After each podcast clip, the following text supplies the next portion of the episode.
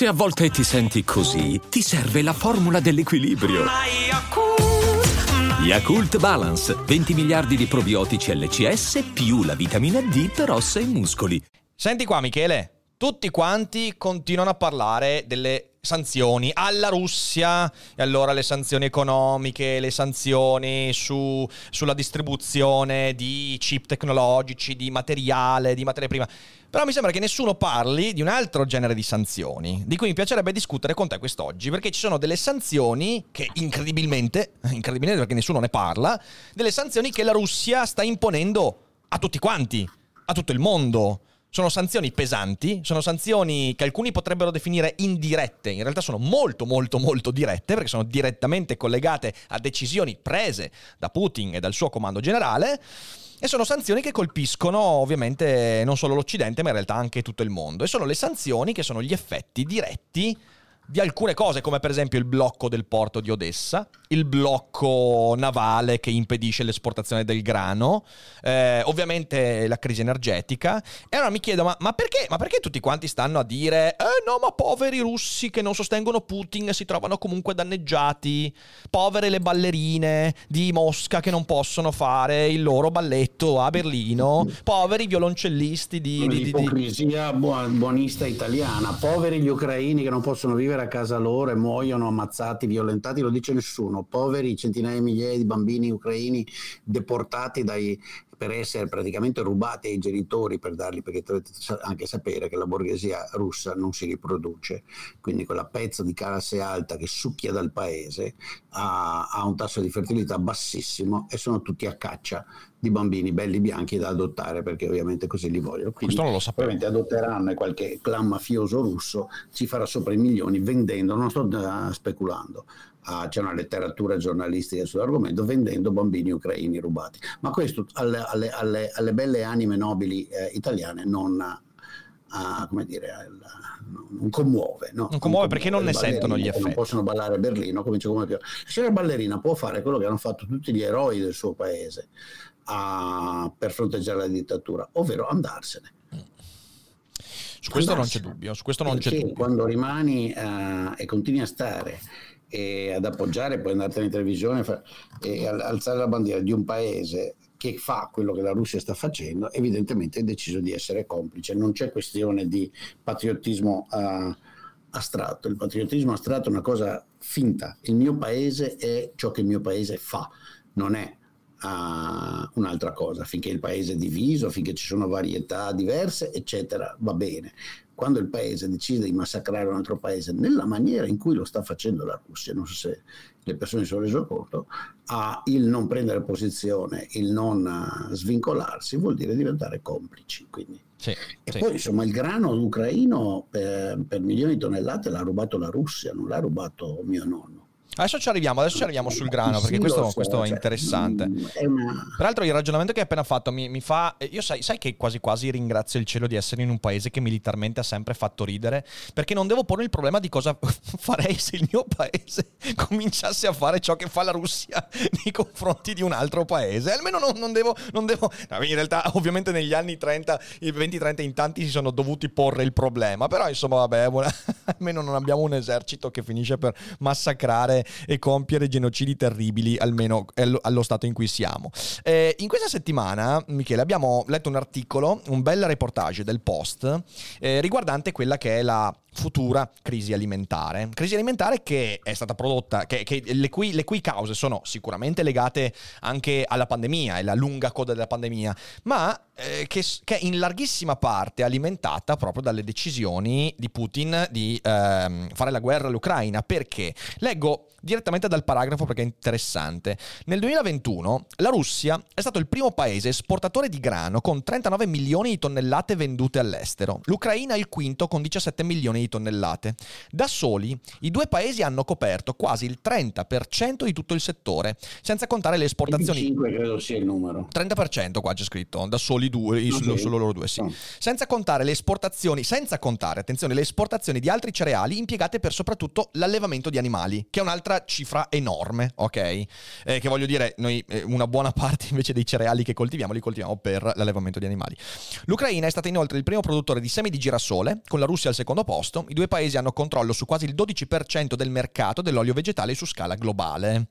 E poi questo articolo che io allego sotto in descrizione porta una serie di dati che sono molto interessanti perché in questi giorni sta accadendo una roba, una roba di cui nelle televisioni italiane si parla poco, anche se persino Draghi è stato coinvolto in questo, che è il blocco navale al porto eh, di Odessa e quindi il blocco di quella tratta commerciale in cui circola una montagna di grano. Una montagna significa appunto una montagna significa nell'ordine del 20-25% delle esportazioni e della eh, compravendita di grano mondiale. E allora io mi chiedo questo, io mi chiedo questo, in realtà è una domanda retorica perché un po' la risposta la so, ma voglio sentire cosa ne pensi. Com'è che l'opinione pubblica italiana si, cioè, si, si indigna per una roba su cui non c'è un reale effetto? Cioè, nel senso, noi sul fatto della povera ballerina russa, che va bene, ci dispiace, forse umanamente, via dicendo, però noi non sentiamo veramente nessun tipo di effetto, ok? Cioè, non è che dici, ah cazzo, mi è saltata tutta la, la, la, la, la fottuta stagione teatrale. Non me ne ero accorto, c'è, beh, c'è una storia specifica, solo agli italiani interessa. Chi cazzo è sta C'era, no, no, non è una ballerina, era un corpo di ballo fra i più famosi Mm, russo. che non ballare che non hanno potuto i ballare, berlinesi ok. gli hanno detto tornate Allora, al Bolshoi. ci si indigna, ci si indigna per questa roba che voglio dire, quanti cazzo di italiani vanno a vedere il balletto, ragazzi? Cioè, nel senso, poi ci si è indignati anche per Dostoevsky, ma quanti italiani Comunque, leggono si- Si Dostoevsky? indignano per i balletti perché non si indignano per i bambini. Perché non Esatto, si esatto, indignano esatto. per le non ballerine stuprate. Ma neanche Nella per- di Kherson ma- sembra ci sono centinaia di articoli che riportano che le donne vivono nascoste. Sì, sì. Perché è diventato lo sport de- de- degli occupanti che sono lì da tre mesi, perché quella è la zona che venendo dalla Crimea hanno preso più rapidamente, perché sembra ci sia stato addirittura il tradimento di alcuni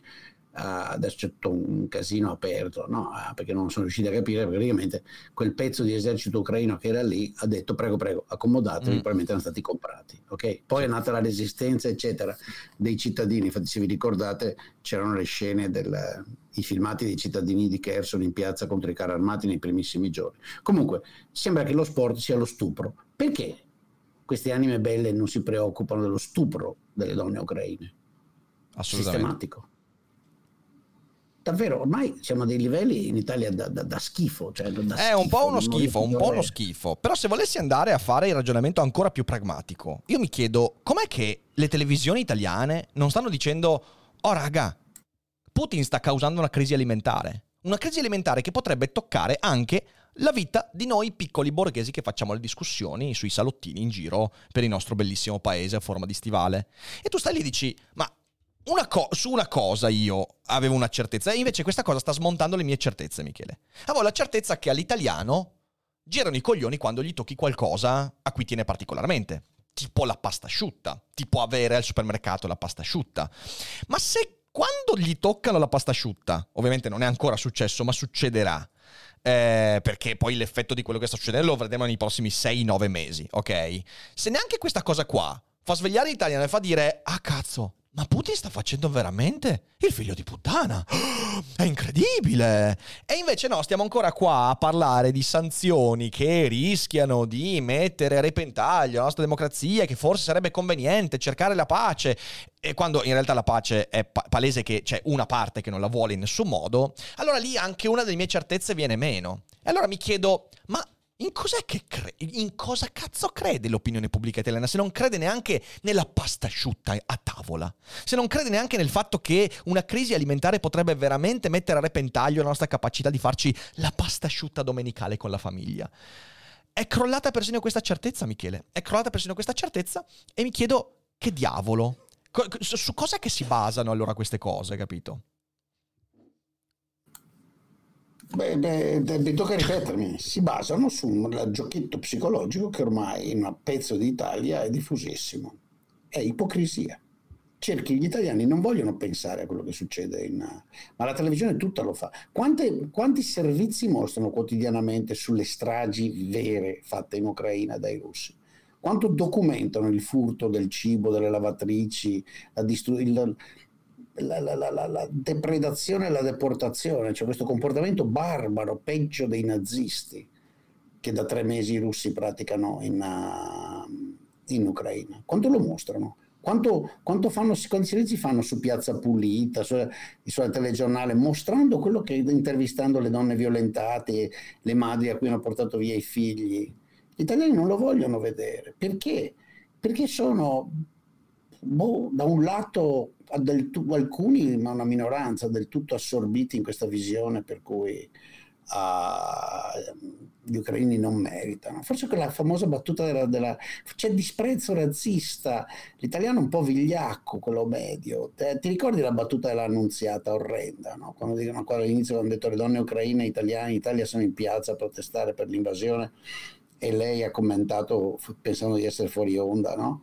Ah, sì, le badanti e le, le ba- sì, c'è, c'è stata una cosa, aveva il microfono aperto e l'ho persa questa. non se ne è accorto, il solito errore, ha commentato, ah sì sì, le badanti e le puttane, le escort. Ah, questa, perché, giuro che questa qua me l'ero persa, ma, cazzo. Ma, perché in ogni, in ogni, piccolo borghese italiano, non sto parlando di tutti, eh, sto parlando di quella però maggioranza che ha questo atteggiamento.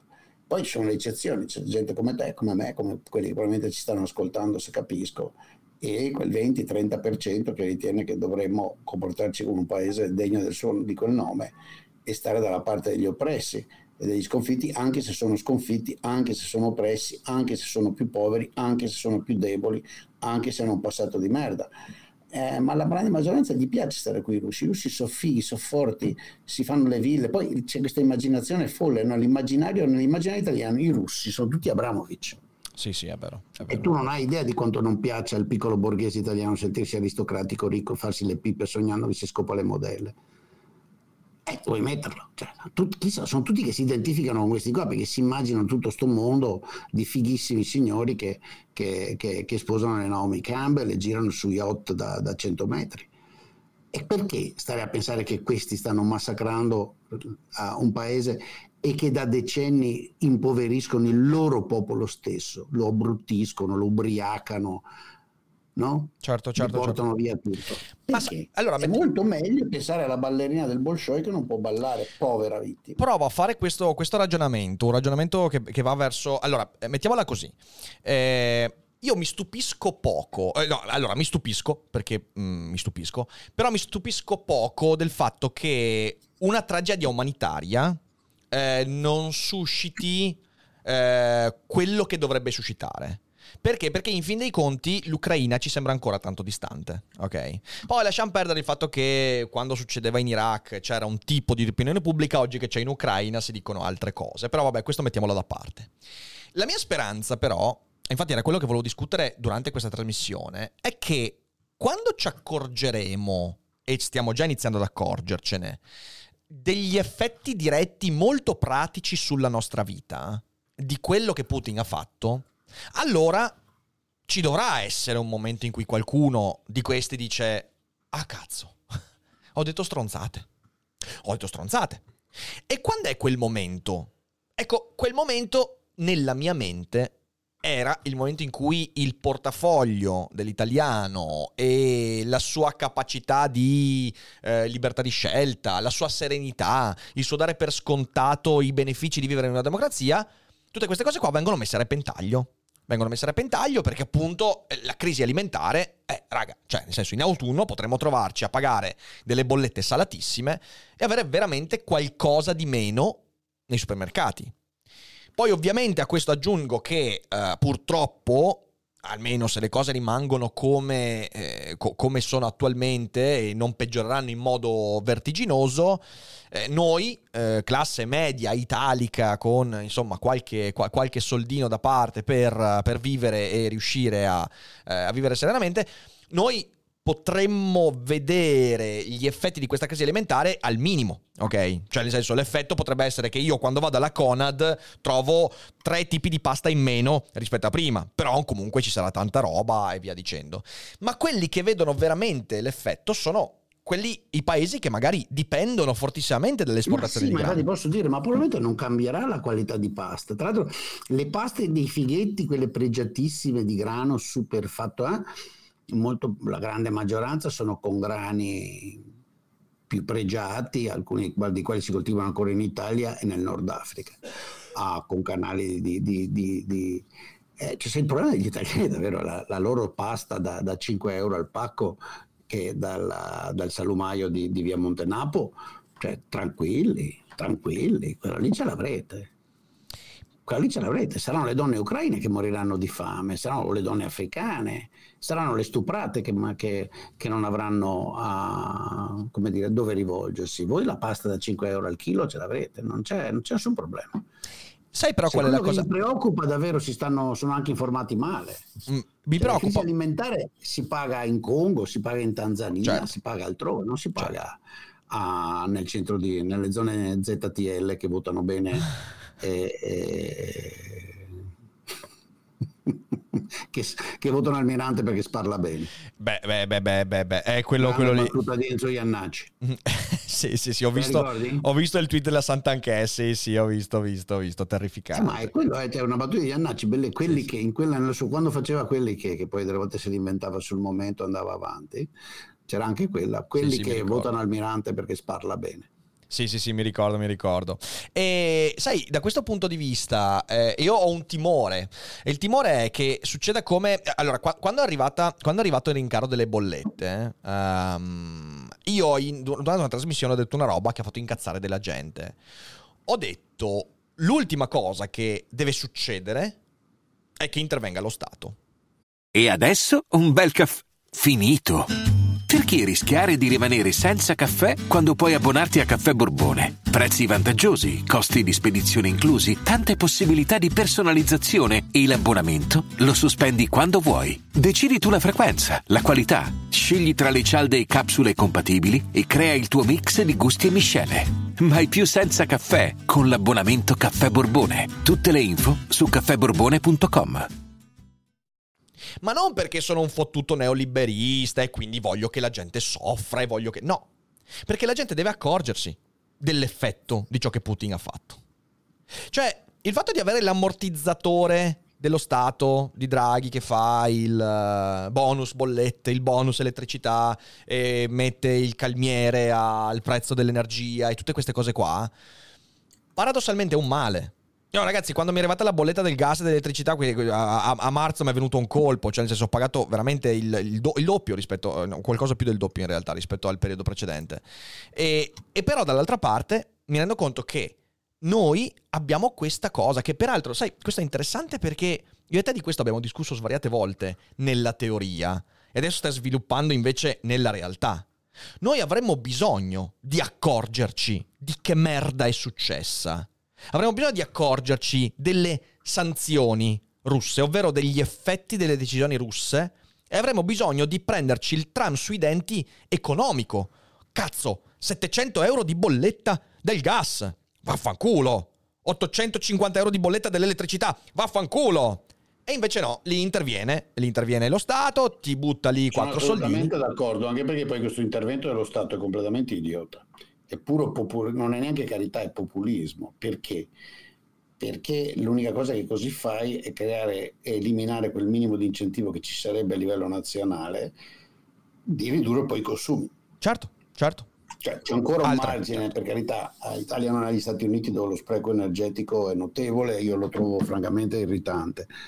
Uh, però uh, in Italia c'è ancora spazio per risparmio energetico e quindi risparmio energetico c'è poco da fare, si ottiene eh, con l'effetto dei prezzi. Ecco, no? vedi, che... vedi, vedi, vedi, vedi, in chat, scusami, ti, ti interrompo perché qua c'è, c'è, lo, sapevo, prego, lo, prego. lo, sapevo, lo sapevo. Galactic Cowboy dice: Scusa, Rick, ma questa mi sembra una cazzata colossale. Vallo a dire alle famiglie con reddito medio-basso. Ma porca Eccolo puttana, qua. ma porca puttana, ma lo segui? Cioè, nel senso, ma colleghiamo due neuroni ai polpastrelli prima di scrivere cazzate?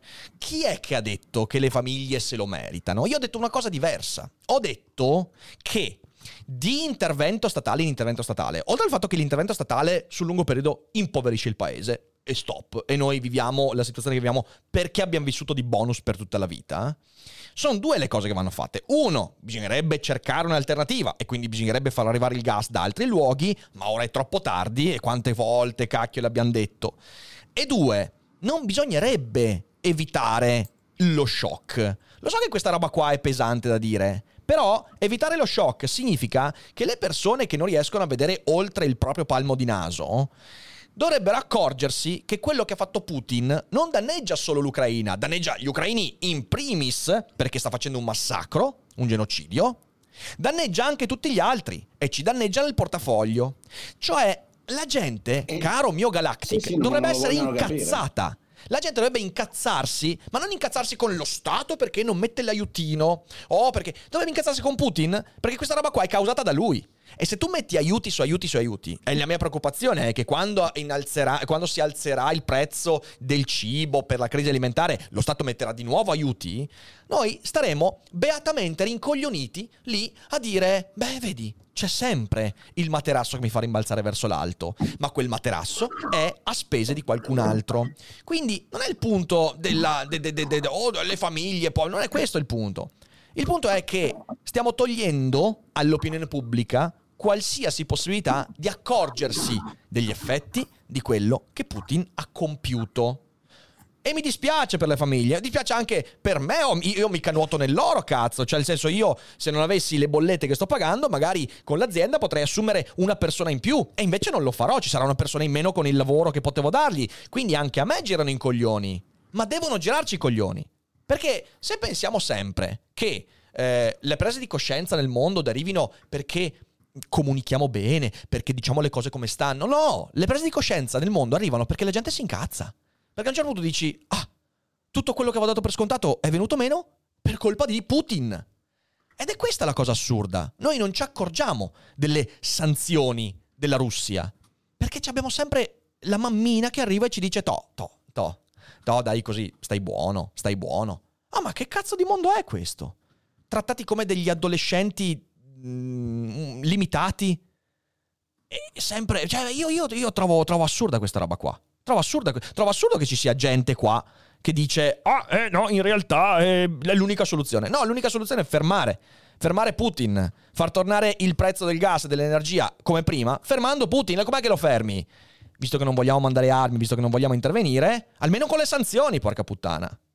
Almeno con le sanzioni. Perché capirlo, ieri ne ho discusso a lungo con, uh, con, il buon Vittorio Emanuele Parsi, ormai ogni due settimane facciamo un po' una riflessione molto aperta, nel senso che entrambi ci diciamo anche i dubbi che abbiamo. No? Uh, infatti ieri è finita in un cul-de-sac in cui ci siamo espressi dei reciproci dubbi su come andare avanti, perché non è mm. ovvio, molti mm. non se ne rendono conto. Um, le sanzioni, c'è poco da fare, sono l'inizio di un processo politico mondiale che deve, finché la Russia rimane il paese che è, e cioè con quella dirigenza, con quella linea politica uh, strategica e con quella visione del suo ruolo nel mondo, deve essere isolata. Piaccia o meno alle anime certo. belle, uh, non è possibile e nemmeno alla Cina va bene. Infatti, come notate, la Cina giustamente sta lasciando che si faccia, anche se fa propaganda anti-occidentale, ma quello gli serve per compensare i danni che ha fatto all'interno del Covid.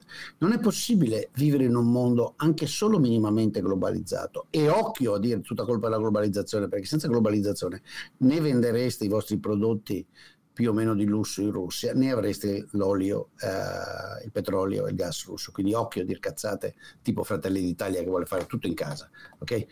Ah, ma quella è un'altra questione. In un mondo anche minimamente globalizzato, un paese come la Russia. Non ci può stare. Non ci può stare. Un paese che viola continuamente lo Stato di diritto, che si permette di massacrare decine di migliaia, centinaia di migliaia di persone, di derubare, di depredare un paese vicino.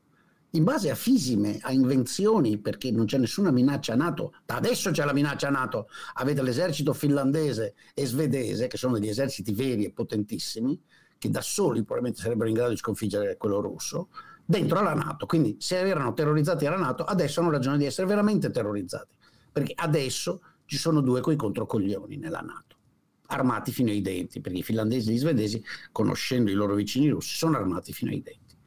E quindi c'è poco da fare, le sanzioni a quello servono, sono l'inizio di un processo che dovrà durare, di isolamento totale della Russia. È meglio che ve lo mettiate in testa. Su questo io spero che le elite occidentali, i gruppi di disinformazione non cambino, perché ne va veramente a rischio tutto. Le fantasie secondo cui Hitler è esistito solo una volta sono fantasie. Non c'è nessuna differenza fra l'ideologia di Putin e quella di Hitler, vi piaccia o non vi piaccia. Entrambi teorizzano la superiorità del loro popolo, della loro cultura, della loro razza. Già. Già. Entrambi teorizzano un ruolo storico di dominio imperiale. Entrambi teorizzano che altri gruppi sono inferiori o non esistono, sono frutto degli errori della storia. Pensa che roba. Entrambi teorizzano la violenza, entrambi governano con la violenza, entrambi avvelenano uccidono gli oppositori politici, entrambi, e lo dico alle signore, teorizzano una forma di macismo primordiale che nemmeno il più peloso uh, playboy di Rimini degli anni 60 col pelo sul petto, questi ridicoli, no? la camicia aperta e il medaglione aveva in mente, era più simpatico quello lì. Il peloso, meno, meno violento il peloso playboy mi darà gli incubi, sappilo, il peloso playboy. Sì, sì, no, cioè, attualmente immagini degli anni 60-70, no? Ma neanche quelli, neanche questi simboli del macismo italiano arrivano a quei livelli. Rendetevene conto, non lo volete accettare, non so che cazzo farci. Parole È solo frutto della vostra ignoranza o della vostra codardia o della vostra ipocrisia. Purtroppo la Russia è quel paese lì e non si venga a dire che è colpa nostra, perché durante tutti gli anni 90, di nuovo informatevi, ho capito che Formigli non ve lo racconta, che tutti questi Santoro, tutti i giornalisti, ma neanche comunisti, rossobrunati al soldo, non vi raccontano la quantità di miliardi che l'Occidente ha donato alla Russia negli anni delle sue difficoltà. Gli enormi investimenti fatti in Russia per tirarli fuori, l'enorme investimento di credito, è stato dato il credito alla Russia subito. Ha fatto tempo a venire giù il muro, a venire giù il patto di Vassad in due anni, un paese che era stato chiuso e aggressivo per più di mezzo secolo, all'improvviso è stato trattato, eccoci qua, braccia aperte, ok? Sì. Non venite a dire puttanate, nessuno ha aggredito mai la Russia, non c'è un singolo esempio, la Russia che ha aggredito tutti, dalla Cecenia agli Stan, agli, agli assassini in giro per il mondo, alla Georgia, che non ve lo dicono in televisione perché sono tutti dei venduti. Basta questa roba, è orrenda, è, è ridicola. Adesso abbiamo i giornali, sto scrivendo un articolo, vediamo se riesco a scrivere un articolo perché non c'è nel Parlamento italiano abbiamo gli storici comunisti guai a discutere sull'Olodomor. Perché? Perché tecnicamente non è un genocidio, non è provato, ma Mandate pensa un po'. Perché sapete, in quella fase delle carestie sovietiche c'è stata la fame anche in, anche in Kazakistan, sì, ma non c'è stata a Mosca. Guarda, eh, guarda, io ho letto di quelle Il cose. che Stalin avesse cercato più di un genocidio non implica che i 4 milioni circa di morti che ha fatto in Ucraina portandogli via il pane e rinchiudendo gli ucraini, impedendogli di muoversi, non siano un genocidio. Guarda, hai e presente? a dirlo e vedere questa gentaglia che viene a dire no, il Parlamento italiano non deve aumentare la tensione con Mosca, aumentare la tensione con Mosca perché il Parlamento dibatte di, una, di, una, di, un enorme eccidio storico e dice questo ha tentato il genocidio, ma siamo matti, siamo a questi livelli ipocrisia. È bellissimo perché quando, quando in tempi Scusami, non sospetti, ma... no ma ci mancherebbe, eh, ci mancherebbe eh, in tempi non sospetti, eh, quando io, quando è stato che ho fatto il video sul marxismo? Era tipo ottobre, novembre. Avevamo cominciato da poco. Sì, 2020, ho fatto, ho fatto, quel video, non è stato vero marxismo. Io a un certo punto ho fatto l'esempio del, dell'Olodomor. Hai presente che ricevo ancora oggi mail? Ne ho ricevute veramente a ma una quantità, oltre a commenti, ma i commenti neanche li guardo più. Ho ricevuto mail di gente incazzata perché dice, allora ci sono quelli che dicono che l'Olodomor è una bufala, cioè c'è gente che dice che real, in, realtà un geno, cioè, in realtà è una bufala, cioè una cosa montata ad arte dall'Occidente per smantellare la credibilità del regime stalinista. Si arriva a questo. Poi ci sono quelli che ti concedono, ti concedono il fatto sì che è morta di tanta gente, ma in realtà è stato un fatto naturale, in realtà è stata una carezzia assolutamente non indotta, ok, c'è questo. Poi ci sono quelli, ci sono quelli che ti dicono che in realtà, e, e, non sto scherzando, io le mail potrei pubblicarle, sì sì, potrei anche pubblicarle tranquillamente. La gente c'è un paese di impazziti. E gente che mi dice, gente che mi dice che in realtà, e questa è la più grossa, ne ho ricevuti pochi, ma eh, siamo nell'ordine della dozzina di persone che mi avrà scritto una mail dicendo eh, che in realtà l'Holodomor è stato una cosa indotta dall'Occidente per minare alla base lo stalinismo. Quindi c'è anche gente convinta di questo. Eh, ed è... Ma hanno presente cos'era l'Occidente? Hanno presente tra l'altro queste teste di cazzo quando è avvenuto? È avvenuto nel 32-33. Hanno presente chi, comand- chi comandava in Italia, in Germania? Non hanno ce l'hanno presente? presente? non ce l'hanno presente, non ce l'hanno presente. di teste di cazzo. E... Che gente vedi? Cioè, ti immagini se vale la pena discutere con gentaglia del genere? Gentaglia eh, del genere, vabbè, non lo so. Cioè, bisogna sputargli in faccia, non lo so. Non è, cioè, spero siano eccezioni Peraltro mi dice Riccardo che è uscita la nuova edizione del saggio di Applebaum sull'Holodomor, uh, peraltro. In questi giorni allora vedrò di ripubblicizzare la cosa così riceverò altre tantissime mail di mh, mm, gente molto molto eh, limitata mentalmente. No, questo per dire che in realtà eh, io... Eh, avendo fatto questa roba, avendo parla- avendone parlato in tempi non sospetti, peraltro tempi in cui credo che la maggior parte delle persone che hanno visto il video neanche sapessero che cazzo fosse l'Holodomor, eh, perché io voglio ricordare queste cose qua, eh, adesso che entrano nell'opinione pubblica e tutti hanno un'opinione a riguardo, anche se magari nessuno ha mai letto un cazzo a riguardo, leggetevi il saggio di Applebaum invece. E... E dicevo, mm, in tempi non sospetti, comunque c'era un sacco di gente che diceva ste stronzate.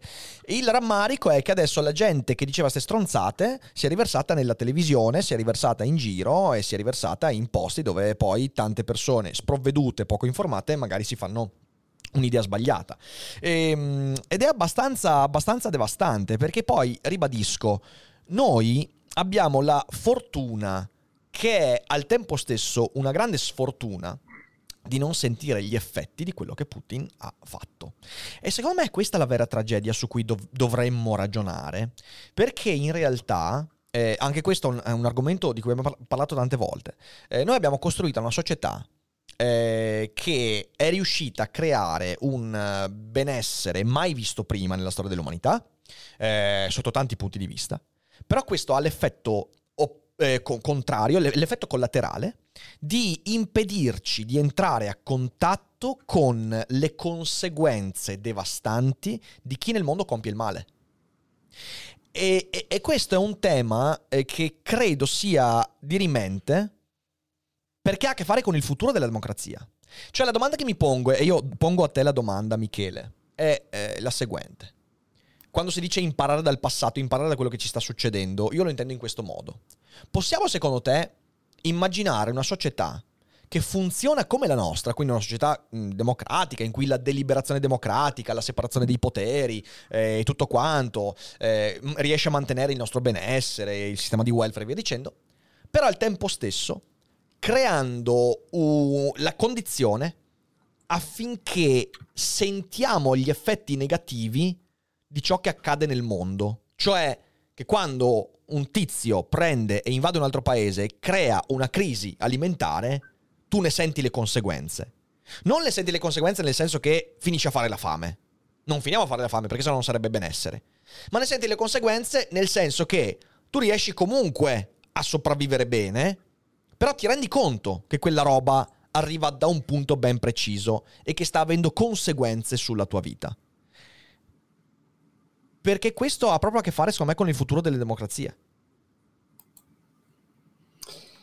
Eh. Un tema, un tema, importante, secondo me, questo. Eh. Complicato perché sai, cioè, eh, il problema dell'informazione, quello che chiedi, cioè, il problema è c'è una sola maniera in cui si, si vedono sempre le conseguenze ed è informandosi e riuscendo a, ad avere una comprensione dei meccanismi causa-effetto. Mm-hmm. E una degli, delle, delle, conseguenze di quella che viene chiamata complessità, questa volta anche ha ragione, è che le, dire, l'interazione fra componenti del mondo oggi è molto più articolata, sofisticata e complessa, appunto, di quanto lo fosse 150 anni fa. E quindi vedere, uh, vedere perché Greta Thunberg indirettamente a ridurre la competitività delle tue aziende produttrici di prodotti tessili, per dire, eh, è più complicato.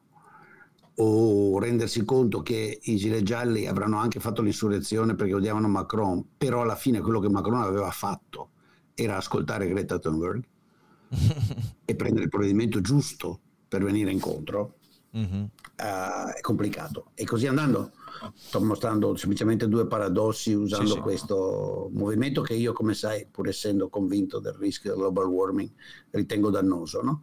Però appunto bisogna... E, e quindi... Ehm, no, cioè quello che tu... Sai, non basta vedere, gli effetti arrivano. Cioè l'inflazione c'è, ehm, la difficoltà ulteriore di crescita c'è, il costo dell'energia c'è, non è che non ci sia e se Draghi dà il contributo bolletta non è che cambierà, l'unico effetto che avrà sarà aumentare ulteriormente il prezzo perché notoriamente quando si restringe l'offerta e tu artificialmente aumenti la domanda dando donazioni, tutto ciò che crei è un aumento di prezzo. Ah, l'abbiamo detto e ridetto, queste inflazioni in corso sono il prodotto di quelle scelte politiche erronee, sarebbero state molto più deboli se non ci fossero stati questi continui bonus, un po' in tutto il mondo, eh, non solo in Italia uh, e così via, eh, però quello che tu chiedi insomma, richiede, è soprattutto una questione cognitiva, bisogna capirlo che X causa Y. Sì. Molte persone non si rendono conto che ricevono Y. Se, pensa a tutti i ragazzi, anche ieri ho fatto una live notturna e tutti a dirmi ma io guadagno poco e digli ma non riuscite a vedere la relazione tra questo e il fatto che in realtà non sapete fare molte cose, siete molto poco capaci?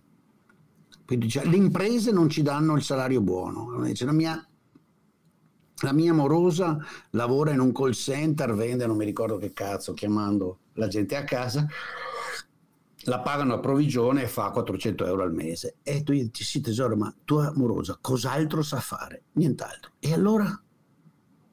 Eh, sì, eh, non è colpa sua. Eh, sì, non è colpa sua, ma la relazione fra la sua condizione che non sapendo fare nient'altro che, che leggere da uno screen una recita mentre fa chiamate e il fatto che la scuola sia amministrata male, i professori scioperassero invece di studiare e lavorare e non ci sia il merito e gli abbiano insegnato puttanate, tu non la vedi, ma c'è. Sei certo. una vittima del fatto che hanno perso, perso tempo a insegnare l'Eneide e non a fare un lavoro utile. Eh sì, eh sì. Sì, sì, è vero, è vero. Eh sono, sì. eh, sono, sono, cose che abbiamo... Perché se passo i miei 15 e 16 anni a cercare di capire l'Eneide, di cui non me ne fotte una sega, di cui non capisco niente, che è scritta in una lingua che non riesco a capire, che non ha nessuna relazione, e poi cosa faccio con l'Eneide al call center? Gli recito i versi uh, virgiliani? Dubito. Ma ehm, capisci? Cioè, il problema che poni è il problema vero della democrazia futura, e cioè il fatto che nella democrazia di massa è estremamente complicato riuscire a discutere e per quello io dico sempre bisogna discutere. Certo. Perché ci accontentiamo di affermazioni apodittiche, no? Twitter da questo punto di vista è la sintesi perfetta, no? affermazioni apodittiche che non possono provare nulla perché i meccanismi sono più complessi. Certo, certo, certo, certo.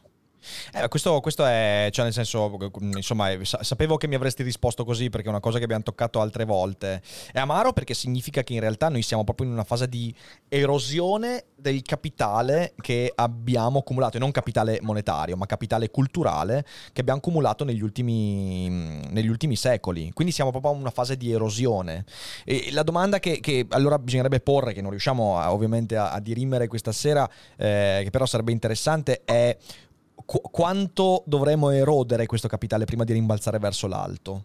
Perché la possibilità prima è che l'erosione ci riporta al momento in cui poi la, la barbarie effettivamente si scatena. Ed è una possibilità, è una possibilità. E allora lì la questione diventa quanto poi ci rimettiamo, eh, quanto tempo ci rimettiamo e quante energie per risalire dalla barbarie e quanto di ciò che abbiamo acquisito riusciamo a recuperare velocemente. E l'altra possibilità è dire, eh, sappiamo che c'è questa erosione, dobbiamo fare di tutto per evitare che quell'erosione riporti direttamente alla barbarie, quindi ci riporti dietro di 70 anni, di 50 anni, di 100 anni. E, ehm, e questa seconda cosa che io, essendo un ottimista, credo che sia quella che dovremmo fare, e questa seconda cosa, che credo sia quella che dobbiamo fare, eh, richiede uno sforzo immane, uno sforzo che peraltro, insomma, ecco, noi con, con, i nostri canali, con i nostri mezzi, insomma, cerchiamo di fare, eh, ma che ormai da anni diciamo anche alle persone di fare sempre, che è quello che dicevi tu, quella parola magica, discutere, sbugiardare. Eh, confutare, eh, non stare zitti, eh, per, perché se ci tieni a questa cultura che abbiamo costruito, ti devi opporre all'erosione. E se nessuno si oppone alla cazzo di erosione, alla fine dei conti torniamo, torniamo giù al fondo. E tornare giù al fondo non è un, non è un bello scambio, insomma. E... Il problema è che appunto cos'è che fa accorgere le persone? Mi fa, mi fa, mi fa, mi fa divertire questa cosa che eh, negli Stati Uniti c'è questa cultura woke, ma in realtà, in realtà non, ness- cioè, no, non, è mica un risveglio, ok? Il risveglio sarebbe dire, eh no, cazzo, eh no, cazzo, difendo quello che c'è. Difendo quello che di buono c'è. Altro che walk, cancel culture e via dicendo no. No, non devo cancellarlo il passato, devo difenderlo il passato, devo difendere le cose che mi hanno permesso di arrivare dove sono. Questa è l'unica vera cosa woke che dovremmo fare, l'unico risveglio. Cos'è che ci risveglia? Il tram sui denti. Eh, però i tram sui denti spesso a quanto pare non ci risvegliano. Io credo che le bollette del gas siano state i tram sui denti, ma a quanto pare c'è un sadismo, un sadomasochismo. Vogliamo altri tram sui denti, è questo il punto. Eh, boh. Ma non lo so se forse no, no, è che vogliono evitare, vogliono che i trans non lo so. Vogliono che il, trans, il tram sui denti, come dici tu, se lo prendano gli altri. Cioè, fondamentalmente non voler essere responsabili delle proprie scelte. Mm. Continua a girare attorno a lì. Non vedere la connessione che c'è fra le proprie scelte, anche quelle di mantenimento dello status quo e le conseguenze. L'Italia è diventato un paese in cui riformare qualsiasi cosa è impossibile. Tutti vogliono che tutto rimanga fermo e le uniche riforme che vogliono sono quelle che riportano in... Guarda questa cosa dei balneari, è pazzesca. Se capisco bene, Draghi ha ceduto per l'ennesima volta al ricatto di cosa sono 40.000 famiglie cosche sparse per i, no? una follia totale, cioè 40.000 privilegiati che continuano da decenni a guadagnare soldi a palate lavorando pochissimo, quattro mesi all'anno, su demanio pubblico, su, beni pubblici, sfruttando un bene pubblico, che poi mettono ormai i, i, gli ombrelloni sempre più al limite, che nel passaggio, le cose che sappiamo. No? Sì. Eppure si cedono perché è così perché lo status quo. Um, e non si riesce a capire, la grande maggioranza delle persone, specialmente i giovani, non riescono a capire la relazione fra le loro condizioni di vita, che peggiorano, e il mantenimento dello status quo. Ah, sì. E la cosa della scuola è così, no? La scuola è bella perché è così, perché c'è il film, la notte prima degli esami, la maturità, il liceo. Siccome tu mi sono fatto le pippe su questa, la traduzione del greco che poi fanno in sette, sia chiaro, perché la maledetta traduzione al greco la fanno in sette per, per davvero, per generazioni. Gli altri, alcuni la copiano e la grande maggioranza non gli è mai stata, grazie a Dio, dato, ma gli è stata raccontata l'Eneide, come se fosse una roba a fumetti. E la, c'è il meccanismo causale che va da tutto questo, dalla pensione del nonno, no? alla tua busta paga piccola, non vogliamo vederla la, la, pensione del nonno deve essere mantenuta alta, anzi deve essere aumentata sempre, perché il nonno è sempre povero, anche quando prende il doppio di quello che prendi tu lavorando. Certo. Così, no? Sì, sì, è il, è il mantenimento. Perché dimostri che la povertà in Italia è stracresciuta negli ultimi 30 anni fra i giovani ed è calatissima fra gli anziani, grazie ai trasferimenti in corso. Mm-hmm. No, tu hai il Salvini di turno che va in televisione e fa il pseudo-romanticismo nostalgico su uh, i poveri che vivono con le pensioni minime, che bisogna sempre aumentare.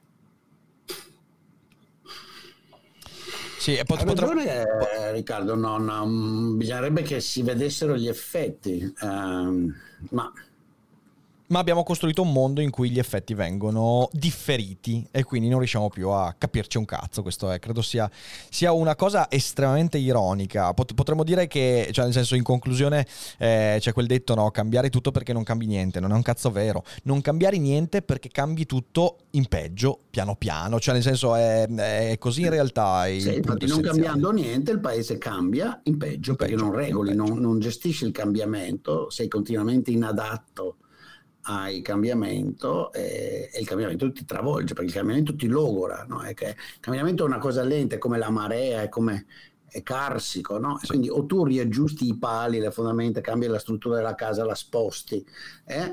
oppure il movimento carsico te la fa scretolare un po' alla volta no? l'acqua salata te la consuma ah, usate la metafora che volete, è quello che succede all'Italia. Ecco. Il mondo va avanti e cambia, va avanti o indietro, il mondo cambia, non so se va avanti o indietro, non è che comunque il mondo cambia, le altre persone fanno altre cose, e cambiano le tecnologie.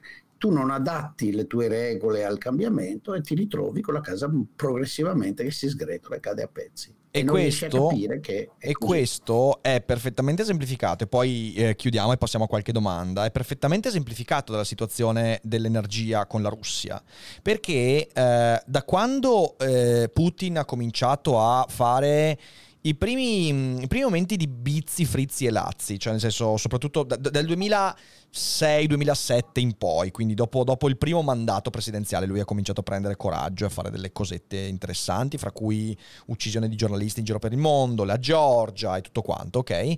Eh, da quel momento ci sono state le voci che hanno cominciato a dire sapete raga, dipendiamo troppo dal gas russo. La cosa bella è che era, prima del 2010, se andiamo a guardare, il fabbisogno italiano di gas era colmato per circa il 30-32% adesso a spanne del gas russo.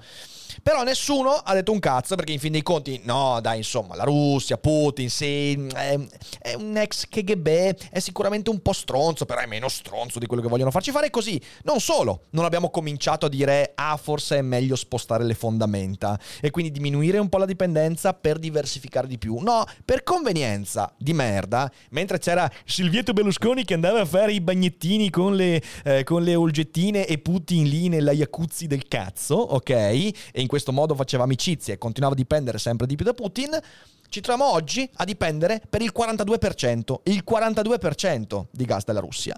Ecco, questo esemplifica perfettamente quell'idea che io su Daily Cogito dico da sempre, che se vuoi restare in salute, se vuoi che resti in salute la tua mente, il tuo corpo, il tuo lavoro e anche la tua democrazia, tu devi fare dei cambiamenti graduali quando ti sembra che non ce ne sia la necessità impellente.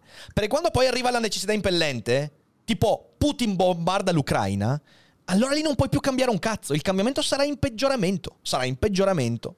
E allora, visto che in chat vedo c'è gente che dice, ah, allora siamo fottuti, siamo fottuti fin tanto che non ci renderemo conto che le cose nella nostra vita bisogna cambiarle quando ci sembra che non ci sia la necessità per provare nuove strade, diversificare, fare esperimenti, sbagliare e attraverso quei piccoli errori. Se avessimo ascoltato i testi di cazzo come il sottoscritto che da lontano 93, 94, 95, 92 insistevano sulla necessità di modificare progressivamente il sistema di pensioni, oggi non dovreste pagare i contributi sociali che pagate, non ci sarebbe questo, questo enorme eh, prelievo no, per le pensioni da voi e avreste un futuro forse con qualche pensione leggermente meno indecente. Ma bisognava farlo 30 anni fa.